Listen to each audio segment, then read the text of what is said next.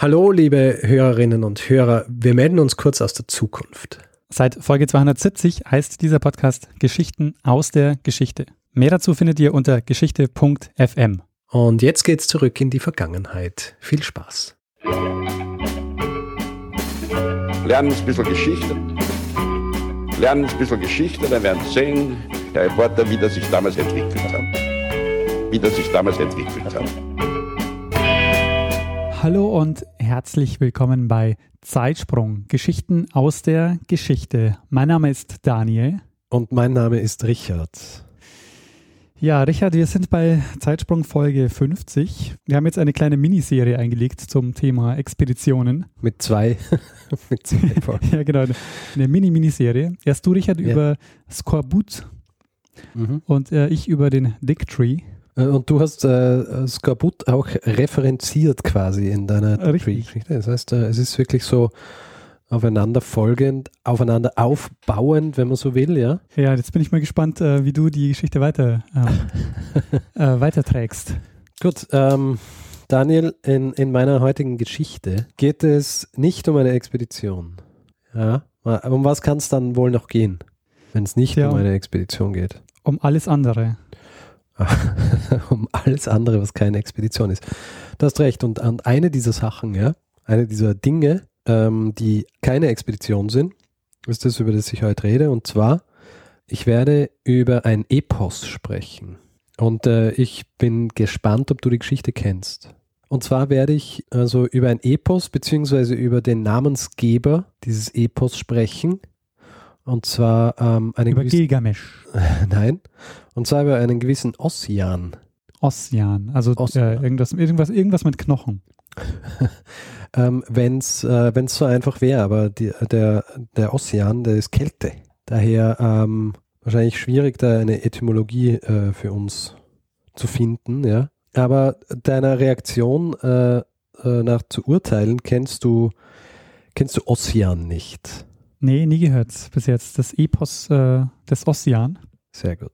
Sehr also ist der Ossian der Autor oder ist er derjenige, der quasi Teil der Geschichte ist? Ähm, der Ossian ist beides. Denn Ossian ist ein blinder keltischer Barde. Und zwar ist er Sohn des berühmten schottischen Königs Fingal oder Fingal.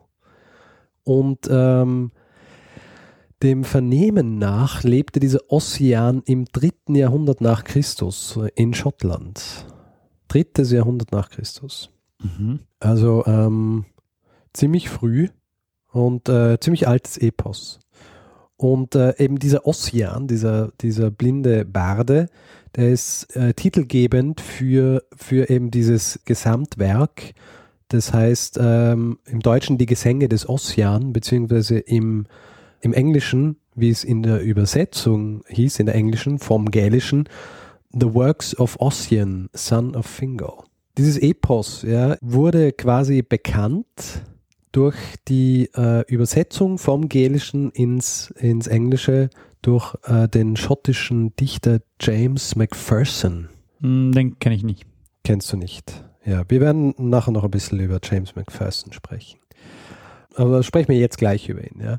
Dieser James McPherson hat diese, die Sage des Ossian, beziehungsweise die, die, diese, ähm, dieses Epos, diese mehreren Geschichten, die dann zu einem Epos zusammengefasst worden sind. Und äh, also größter Teil davon ist eben dieses, dieses Fingal-Epos, hat er zusammengesammelt und hat sie wortwörtlich übersetzt der, der erste Teil äh, dieser Übersetzungen von James Macpherson äh, kam im Jahr 1760 raus und zwar hieß das damals äh, Fragments of Ancient Poetry und ähm, waren eben Übersetzungen dieser, dieser Balladen, die er, ähm, wenn man so will, äh, gefunden bzw. zusammengesammelt hat aus, ähm, aus äh, Überlieferungen und im Jahr 1762 kam dann äh, das, ähm, das große Fingal-Epos raus über eben diesen, äh, diesen schottischen König. Und im Jahr 1763 dann Temora, an Ancient Epic Poem in Eight Books. Und im Jahr 1765 dann quasi so als äh, zusammenfassendes äh, Werk uh, The Works of Ossian, Son of Fingo. Also das ist dann eine Gesamtausgabe all dieser Gesänge in zwei Bänden gewesen. Und äh, in dieser Zeitraum, ja, äh, in diesem Zeitraum waren äh, diese ganzen Gelehrten und Intellektuellen, äh, damals in Schottland und England auch, waren ähm, sehr offen für diese Art der Dichtung. Ja. Die Rezeption in, in Schottland war sehr enthusiastisch. Offenbar war das so, dass alle so ein bisschen sich gesehnt haben nach dieser Art äh, einer Entdeckung, ja, also dass dieses, dass dieses Epos aus äh, quasi dem dritten Jahrhundert, dass dieses Epos plötzlich auftaucht und äh, in dieser Übersetzung auch und ähm, sie ein bisschen so diese, wie, wie kann man es nennen, dieses bisschen schwülstige Heldentum, das damals und das so tradiert wird in diesen, in diesen Balladen und in diesen Gesängern, ja. dass sie, dass ihnen das jetzt zur Verfügung steht und dass sie auch quasi so zurückgreifen können in ihrer, in ihrer literarischen Geschichte und dieses äh, quasi dieses Werk, das vorher in so einer Art und Weise nie existiert hat, plötzlich existiert hat. Aber und, nur mal zu meinem Verständnis nochmal ja. ganz kurz. Also ähm, der Ossian, der ist quasi ähm, drittes Jahrhundert nach Christus, sagst du, oder ja. vor Christus? Nach und, Christus. Und äh, Sie, Sie haben es quasi gefunden oder Sie haben es dann quasi der, rausgegeben 2000 Jahre später. Ungefähr, ja. Okay. Also ähm, dazu noch mehr später. Auf jeden Fall die, die Rezeption in England zum Beispiel war sehr, sehr, sehr äh, gut diesbezüglich.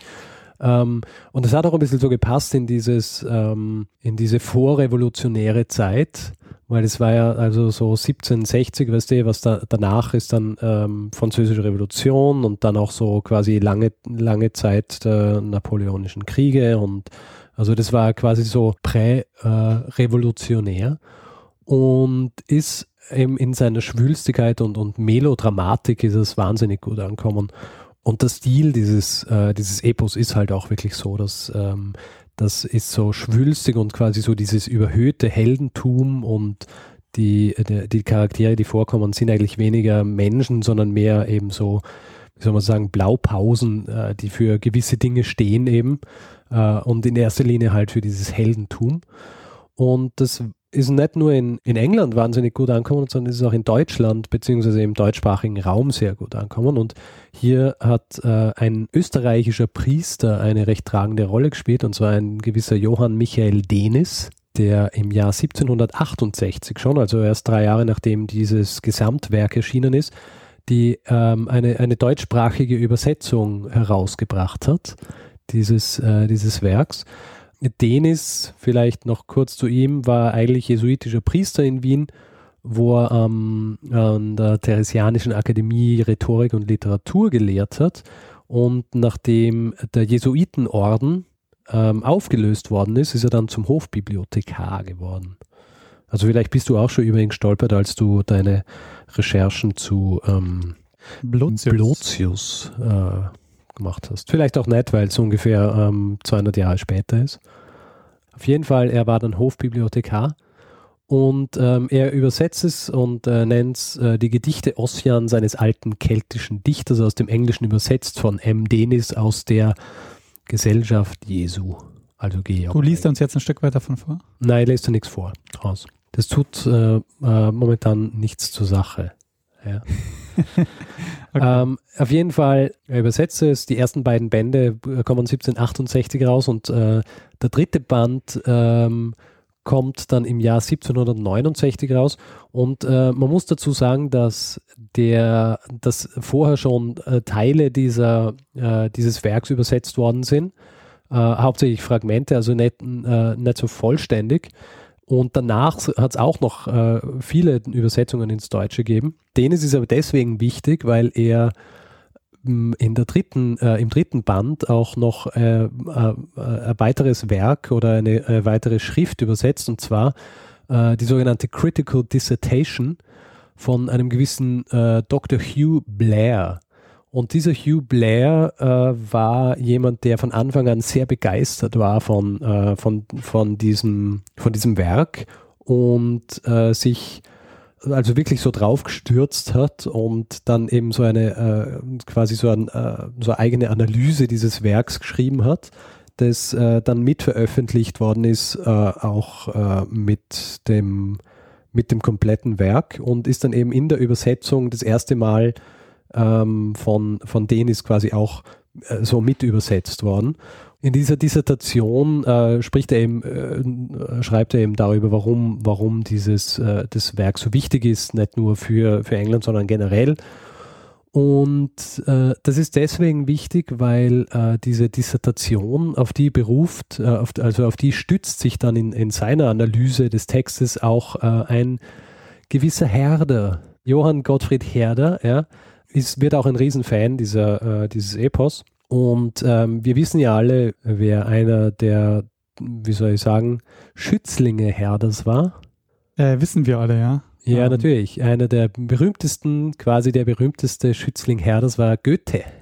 Ah, Goethe. Gut old Goethe, den Herder im Jahr 1770 getrifft und ähm, ihn auch maßgeblich beeinflusst und ähm, deswegen verwendet äh, Goethe zum Beispiel auch im äh, Werther, also in den Leiden des jungen Werthers, verwendet, äh, verwendet er auch äh, Teile von Ossian, also von, äh, von diesem Epos hm. äh, das von, von Ossian verfasst worden ist. Und man kann sagen, dass dieses gesamte Ossian-Epos ähm, auch maßgeblich beigetragen hat zur, zur Entstehung des Sturm und Drang. Ja? Also Sturm und Drang ist, ist sehr beeinflusst gewesen, auch von, von Ossian. Und also neben, neben äh, Goethes ähm, Texten auch äh, etliche andere Schriftsteller, Dichter, Autoren, ebenso wie ähm, Klopstock oder Teak. Und äh, andere künstlerische Verarbeitungen hat es auch gegeben, wie äh, dass etliche Malereien angefertigt worden sind und auch viel Musik komponiert worden ist, äh, basierend auf äh, diesen Gesängen von Ossian. Zum Beispiel Brahms hat was komponiert, das heißt Gesang aus Fingal von Ossian. Oder auch Franz Schubert, der äh, elf Lieder auf ossianische Texte komponiert hat. Und ähm, neben so diesen quasi Literaten und, und anderen Künstlern, die begeistert waren von Ossian, gibt es noch einen sehr berühmten Fan von Ossian, der auf alle seine Kampagnen immer ähm, eine, eine Ausgabe dieses äh, Epos mitgehabt hat, beziehungsweise diese Gesänge, und zwar ein gewisser Napoleon. Ah, Napoleon. Ja. Also, also, man kann quasi schon sagen, dass so im ganzen ähm, intellektuellen Umfeld Europas äh, dieser Text sehr gut ankommt. Absolut. Also dieser, dieser Ossian hat wirklich so den, den, wie soll man sagen? Hat den Zeitgeist den, getroffen. Den Zeitgeist getroffen. Und jetzt ähm, fragen wir uns natürlich, warum hat dieser Ossian den Zeitgeist so gut getroffen? Naja, er hat deswegen den Zeitgeist so gut getroffen, weil er eigentlich mehr oder weniger eine absolute Erfindung von James McPherson war. Ja. Ich wollte schon sagen, wahrscheinlich ist, äh, ist das quasi die Version des, äh, der, der Hitler-Tagebücher für, für die Aufklärung. Richtig, es ist ziemlich genau das. Also James McPherson, ja, der, ähm, der vermittelt hat, dass er dieses Epos quasi mehr oder weniger äh, gefunden hat, beziehungsweise zusammengesammelt hat, hat eigentlich ähm, bis auf äh, einige Namen, die natürlich in der, äh, so in der keltischen Mythologie und so weiter auch vorkommen und in manchen Balladen hat er eigentlich fast alles, das vorkommt, ähm, erfunden und selber geschrieben. Das ist sensationell. Und ähm, es äh, gibt in diesem Gesamtwerk gibt's 39 Titel und ähm, 28 dieser 39 Titel haben überhaupt keine Basis äh, oder Quelle in der gälischen Literatur. Also ähm, 72 Prozent ungefähr.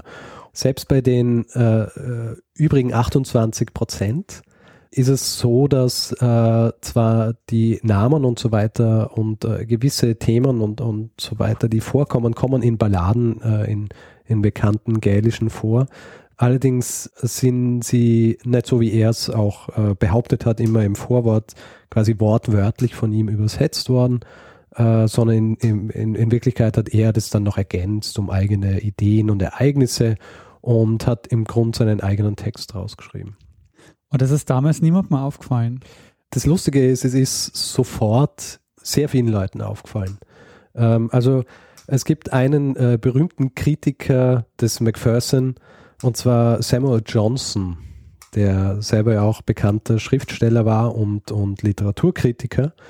Und dem ist es schon 1765 äh, ist dem ist aufgefallen und der war quasi zeitlebens äh, so äh, Feind des Macpherson, weil er Macpherson immer dazu bringen wollte, dass er zugibt, dass er dieses Werk äh, gefälscht hat. Und es ist, äh, äh, also vielen Leuten ist es, ist es auch irgendwie komisch vorkommen, dass eben plötzlich dieses, äh, dieses Epos, das überhaupt keine Entsprechung, also nicht im, im, im geringsten Ansatz irgendwie in äh, bekannter gälischer Literatur hat, von dem Ausmaß her. Ja.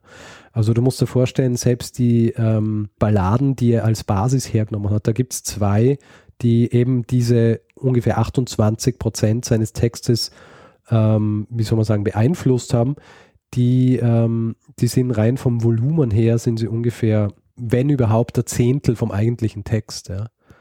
Das heißt, er, äh, also nichts mit, mit wortwörtlich übersetzt oder vielleicht nicht einmal paraphrasiert, sondern einfach neue Sachen dazu erfunden und äh, so aufgeschrieben, als hätte es oder als hätte es vom Originaltext ähm, übersetzt. Es ist auch anderen Leuten komisch vorkommen, die äh, gewusst haben, dass Macpherson nicht wirklich so richtig äh, flüssig war, was äh, Gälisch angeht, ja?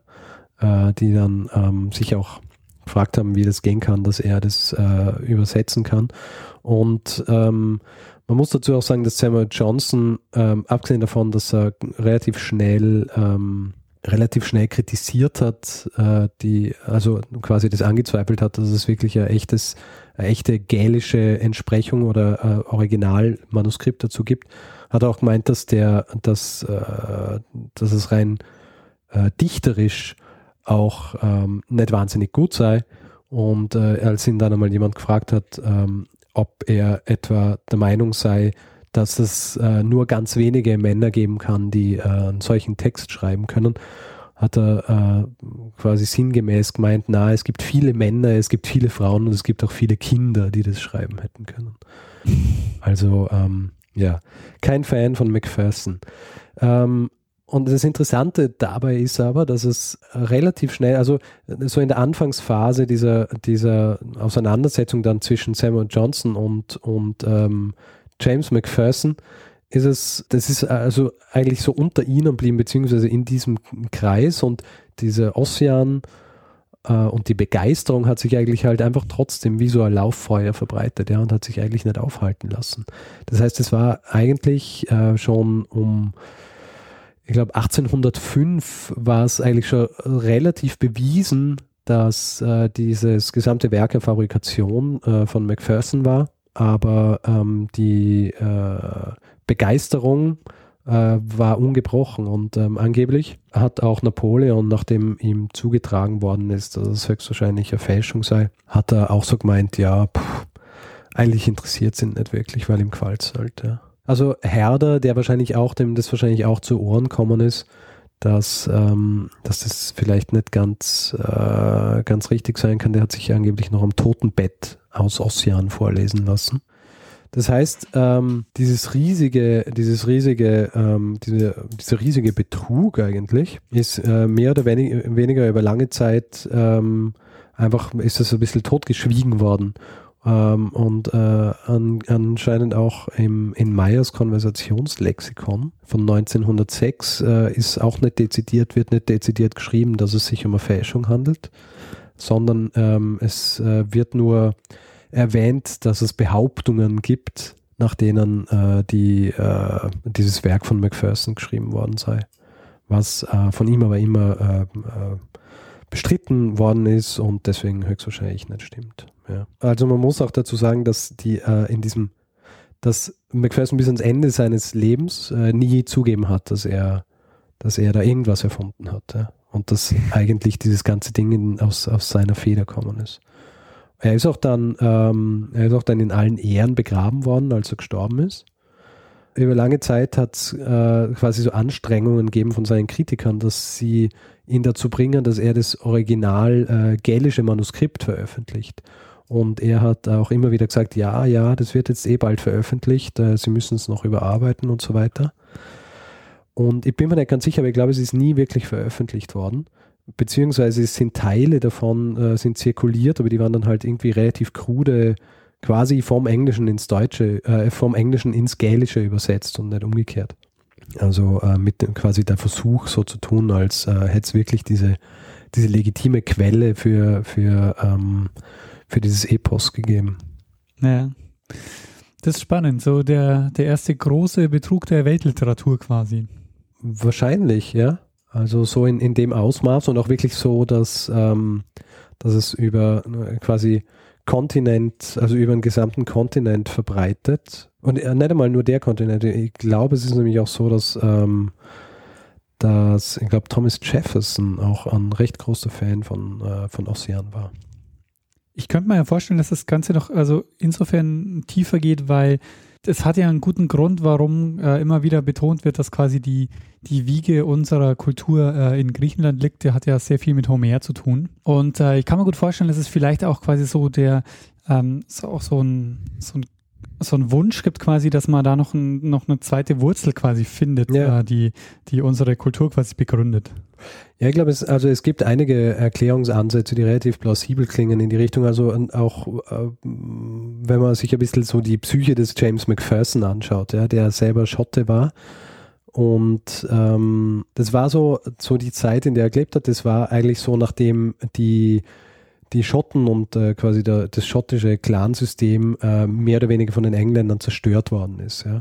Das heißt, ähm, so dieses dieses Verlangen danach irgendwie was zutiefst Schottisches zu finden, das äh, dann auch äh, so diesen, äh, diese Wirkung hat und diese, diese, diese Helden, äh, quasi diese Heldenverehrung und dieses, ähm, also sich wirklich auf sowas stützen können, das war wahrscheinlich ganz wichtig, abgesehen davon natürlich, dass er höchstwahrscheinlich einfach nur eine Möglichkeit gesucht hat, ähm, irgendwie berühmt zu werden, weil das über seine, äh, seine Texte, die er quasi unter seinem Namen geschrieben hat, äh, nicht werden hat können, weil die nicht wahnsinnig gut waren. Ja. Und man muss auch dazu sagen, dass die, dass das Epos selber halt wirklich so schwülstig ist, dass es auch nur deswegen funktionieren hat können, weil alle der Meinung waren, dass es halt wirklich auf am ursprünglichen Text bzw. ursprünglichen Texten basiert, ja, die halt aus dieser Zeit kommen. Also so wie man äh, heutzutage, wenn man sich ähm, äh, Bilder anschaut, das in, äh, vor 300 Jahren gemacht worden ist, ähm, ist es quasi äh, große Kunst, wenn es eben große Kunst ist. Aber wenn das jemand heutzutage einfach nachmachen würde, dann wäre es einfach kitschig. Ja? Also dann, äh, dann wenn es quasi keinen Bezug zu der Zeit hat, ähm, dann funktioniert es nicht. Und äh, so ähnlich war es halt auch mit, äh, mit dem Ossian. Und ich kann mir auch gut vorstellen, dass viele, auch wenn ihnen das zu Ohren kommen ist, dass äh, das eventuell eine Fälschung sei, dass sie vielleicht auch so ein bisschen aus eigener Scham dann ähm, einfach weiterhin so getan haben, als, äh, als wäre es echt und äh, einfach so ignoriert haben, dass die Möglichkeit besteht, dass es eigentlich gefälscht worden ist. Ähm, ja, und das ist eigentlich die Geschichte des Ossian. Hast du ein bisschen reingelesen in den Ossian? Ähm, ich habe ein bisschen reingelesen, aber es ist, äh, wie soll ich sagen, es ist ein bisschen ähm, monoton, ja? monoton zu lesen. Also es ist nicht, ähm, es ist nicht wahnsinnig spannend geschrieben. Interessant ist ja auch, dass, ähm, dass es nicht in, also dass es quasi in Prosa geschrieben ist, ja, also so in dichterischer Prosa. Also quasi, damit es äh, wahrscheinlich auch ein bisschen zugänglicher ist für fürs breite Publikum. Natürlich, äh, Macpherson hat behauptet, dass das halt einfach so übersetzt worden ist, wie es ursprünglich geschrieben worden ist, aber ähm, er hat es halt höchstwahrscheinlich so geschrieben, damit äh, einfach noch besser ankommt beim Publikum. Ja, so viel zu Ossian. Ja, Richard, äh, vielen Dank für die Geschichte. Die Sache mit Ossian habe ich echt noch nie gehört und das ist aber echt sensationell, weil das ja wirklich so ein ja, es ist ähm, lustig. Und äh, das Lustige ist, dass mir diese Geschichte vor ähm, weiß nicht, vor, vor zwei Jahren oder so wahrscheinlich unterkommen ist. Und ähm, mir ist es dann wieder entfallen und jetzt habe ich ähm, in so einer neueren Napoleon ähm, Bi äh, Biografie gelesen und da ist, da ist es wieder vorkommen. Dann habe ich mich daran erinnert und habe mir gedacht, ah, eventuell eine gute Geschichte für diesen Podcast, von dem ich ein Teil bin. Du, Richard, was hat es mit dir und dem Napoleon auf sich? Wieso? Napoleon kommt oft vor. Ja, Napoleon, äh, was soll ich sagen, der hat, war halt, äh, hat halt ziemlich Einfluss gehabt auf die europäische Geschichte. Also ich glaube, ähm, was vorkommen ist, äh, ich habe halt das über das über das Bein gemacht bei ähm, bei Waterloo. Ja. Das war halt quasi Napoleon Connection. Ansonsten, ah genau, Napoleon ist vorkommen in der in der Ragusa Folge. Genau, Ragusa. Ähm, ja, Ich würde sagen, dann, äh, und dann äh, machen wir Feedback-Blog. Ja, belassen wir es dabei, machen wir Feedback-Blog. Ähm, Mhm. Wer uns Feedback geben will, wir freuen uns über alle, die äh, mit uns in Kontakt treten, per E-Mail unter feedback at zeitsprung.fm. Natürlich auch auf Facebook unter facebook.com slash zeitsprung.fm, wo wir gerne Nachrichten entgegennehmen oder auch Kommentare lesen. Oder auf Twitter, wo Richard als äh, at Stormgrass und ich als at Messner unterwegs bin. Genau. Und ähm, wer äh, sich bemüßigt fühlt, äh, kann uns natürlich auch etwas spenden. Es gibt einen PayPal-Button direkt auf ähm, unserer Website zeitsprung.fm. Wer dann noch Lust und Zeit hat, äh, wir freuen uns auch immer über Bewertungen auf iTunes. Äh, das bringt uns auch immer ein bisschen Sichtbarkeit im iTunes-Verzeichnis, was immer ähm, ganz gut ist. Vielen Dank an alle, die uns schon bewertet haben. Und was fehlt noch, Richard? Mm. Ja, was fehlt noch? Mm, Ich glaube, das war's. Ja, danke fürs Zuhören. Ja, danke fürs Zuhören und ähm, ich glaube, in dem Fall bleibt uns eh auch nur eines, nämlich äh, einer bestimmten Person das letzte Wort zu geben. Bruno Kreisky. Lernen ein bisschen Geschichte. Lernen ein bisschen Geschichte, dann werden Sie sehen, der Reporter, wie das sich damals entwickelt hat. Wie das sich damals entwickelt hat.